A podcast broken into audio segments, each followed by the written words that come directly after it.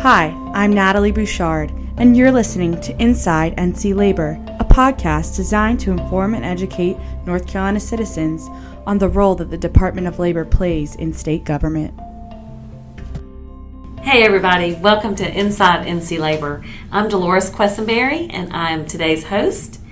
And before I introduce today's guest, I just want to mention that she's with our Occupational Safety and Health Division. And the OSH Division comprises six bureaus. And Beth Rodman is the Bureau Chief for the Agricultural Safety and Health Bureau. And we're so happy to have you here today. Good morning, everyone. Thanks for joining us today. As Dolores stated, my name is Beth Rodman. I'm really happy to be here today talking to you all about the Agricultural and Safety Health Bureau. The ASH Bureau consists of myself, six inspectors, and two administrative staff. We cover the entire state of North Carolina, all 100 counties. We are charged with enforcing the Migrant Housing Act of North Carolina, the occupational safety and health standards applicable to agriculture.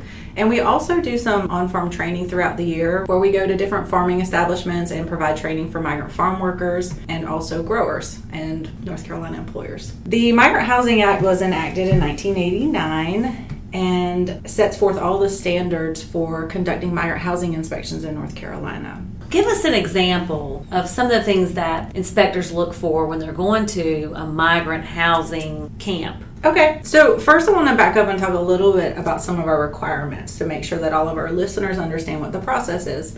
So, here in North Carolina, if you provide housing to migrant farm workers, you are required to register your housing with the ASH Bureau. Now, the standards say that you have to register at least 45 days in advance. We put you into our inspection program, and whatever inspectors assigned to your county, they will contact you and set up a housing inspection. So, we call you ahead of time, we set up the inspection, they come out on site, and they conduct a walkthrough of the housing site here in North Carolina, we have a lot of different types of houses that are used for migrant workers. We have your barrack style housing, old farmhouses, uh, mobile homes, concrete block camps. So there's a variety of houses. Some farmers will have as few as one or two migrant farm workers, and others will have up to maybe 100 or 200. So we come out, we conduct the walkthrough with you, and they're looking for just the basic requirements of the Migrant Housing Act. So we're going to make sure that the structure is sound, all the windows must have screens as well as the exterior openings.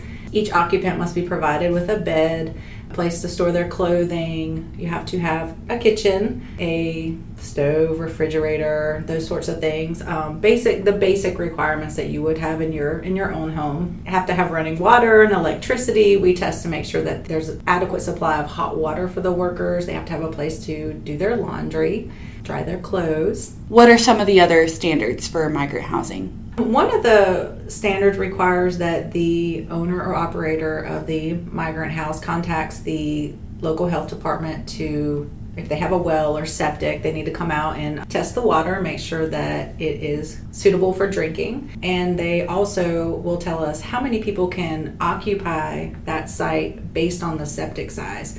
So, how we determine how many occupants can be in each site is based on two things one, the size of the septic, and two, the square footage. So, when we initially inspect a camp, I'm throughout this podcast, you'll hear me refer to the migrant housing as migrant housing sites or temporary labor camps. We use those words interchangeably.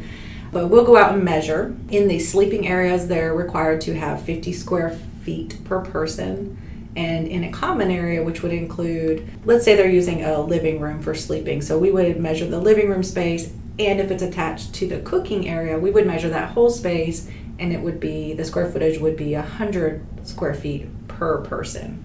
So let's say we go in and based on the measurements, 10 people can occupy that site. If the county health department states that the septic will only serve six people, then we go with the lower number and vice versa. Mm-hmm. If the septic can hold more people but the square footage states less, we would go with the lower number of the two. In other words, the number of occupants in a house will never exceed the septic size and they will never exceed the square footage. Okay. So, so, outside of the migrant housing inspections, we are also charged with enforcing the occupational safety and health standards applicable to agriculture. Just like OSH, we are also responsible for ensuring the safety and health of agricultural employees. So during the season or throughout the year, if we receive a an employee complaint or we receive an, a referral from another agency, maybe there's an accident that occurred or a fatality on a farm, our bureau responds to that as well.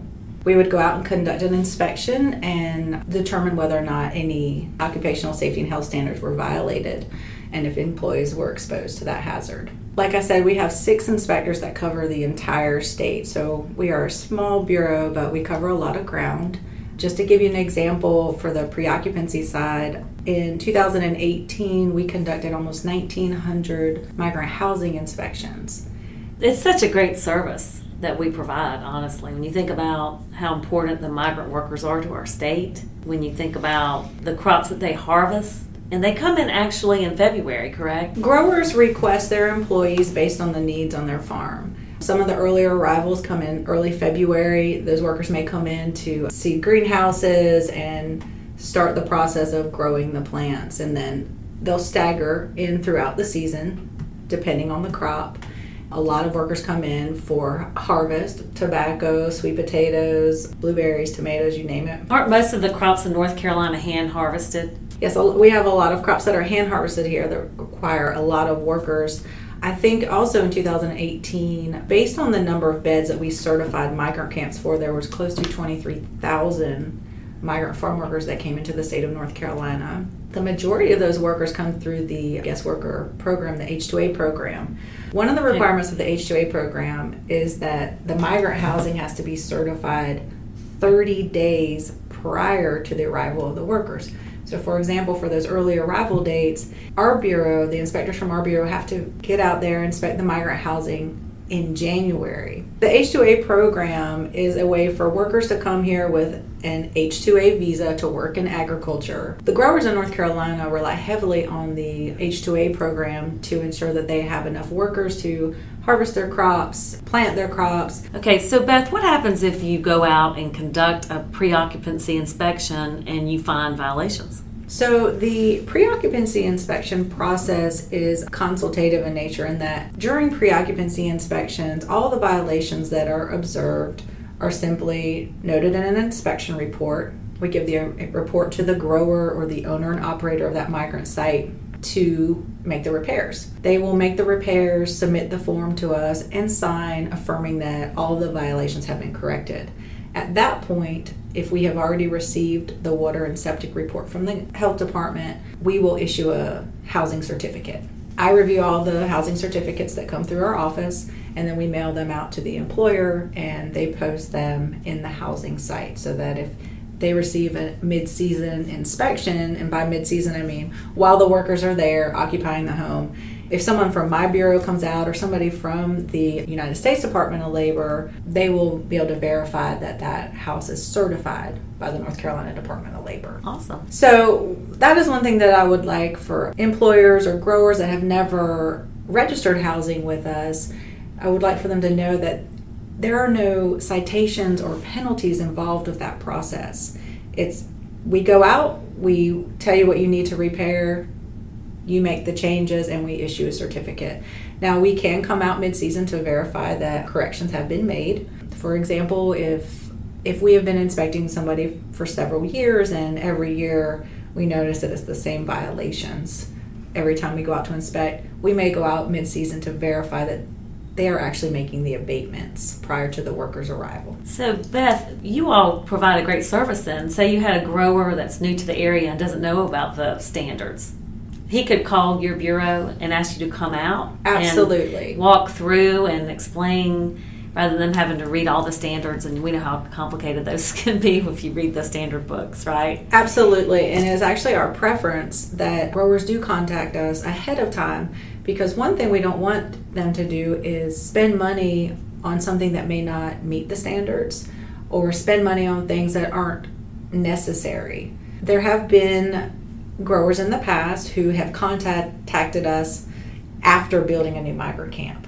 And you know, once they've gone through and they've built this camp, they've spent a lot of money, we come in and go, that's not going to meet the standard and it may be very expensive for them to make the changes. So we prefer that they contact us up front. Right. We'll cover all the standards with them. Sometimes we will get them in contact with other growers who may be able to give them some insight on the construction process and why they made the decision to build the camp the way that they did. Some some growers have barrack style camps where they may arrange all the workers to sleep in one building and then they'll separate out the kitchen facilities and have the bathrooms separate. After they after they build their camps, you know, hindsight people look back and go, "Oh, I wish I had done it this way." So we like to connect the growers so that they can talk to other growers to see what they would do differently or would they do it the same way again. Uh huh. It's really neat. And your predecessor began the Gold Star Growers program that recognizes the ones that go above and beyond yes. standards, correct? So Regina Cullen, the former bureau chief, she started the Gold Star Grower program in 1992, and the Gold Star Grower program is used to recognize growers who go above and beyond the requirements of the Migrant Housing Act. In order to be recognized as a Gold Star grower, growers must register their housing at least 45 days prior to the expected arrival date of the workers. They need to be 100% in compliance during the pre occupancy inspection, and then they have to go above and beyond the requirements. Some growers may provide additional showers or recreational space, air conditioning. Air conditioning is not a requirement of the Migrant Housing Act. In addition, they may provide extra toilets. For example, Nice. the Migrant Housing Act requires one shower head per 10 workers. You can imagine coming back from the field, hot summer day, everyone wants to take a shower Right. and they're you know 10 workers one shower head. So some of our gold star growers may have three shower heads for 10 workers. One of the perks of the gold star grower program is that the first year that a grower is designated as a gold star they're considered a single gold star. So the second year in a row if they are designated as a gold star because they're once they're a gold star doesn't mean that they remain a gold star. Every year they have to meet these requirements and continue to improve their housing and, and maintain the gold star standard their second year, they would be considered a double gold star. So in their third year, if they attend our Gold Star Grower Luncheon, which is a um, it's an annual meeting that we host every year to recognize our Gold Star growers. If they attend that meeting, they can self-inspect the third year, and then they would start the process over again as a single, double, and so forth. Mary Catherine and I were lucky enough to be able to attend the Gold Star Growers meeting this year. Um, it was awesome. A lot of interesting speakers. We got to see some awards given by Commissioner Berry and yourself. Speak a little bit about about that this year's. So this year's the Gold Star Grower meeting was uh, the 25th annual Gold Star Grower meeting. In 2018, we recognized 174 double Gold Star growers and 94 single Gold Star growers. Now, they don't all attend, but we hold the event at the fairgrounds the same time as the farm show. Uh, we know that growers will be coming in from across the state to the farm show, and we try and do it at the same time so that it's convenient for them to come, and we know that they have to travel pretty Yeah. far. Yeah. We used to host the Gold Star Grower events uh, in several locations across the state. Due to funding, we just we couldn't do that anymore. So we just hold one event every year. It's a two-day event because the program has grown so much since 1992 that we have to have two days in a row due to attendance. That's awesome. That is awesome that it's grown so much. I know. That's a that's a tribute to the the work that you all are doing. We appreciate you coming on Inside NC Labor and explaining a little bit about the ASH Bureau to our listeners. Appreciate y'all having me today. If anyone has any questions, they can contact our bureau. Our number is 919 707 7820. Thanks for joining us today. Thanks so much for tuning in, y'all. Remember, your safety is our priority.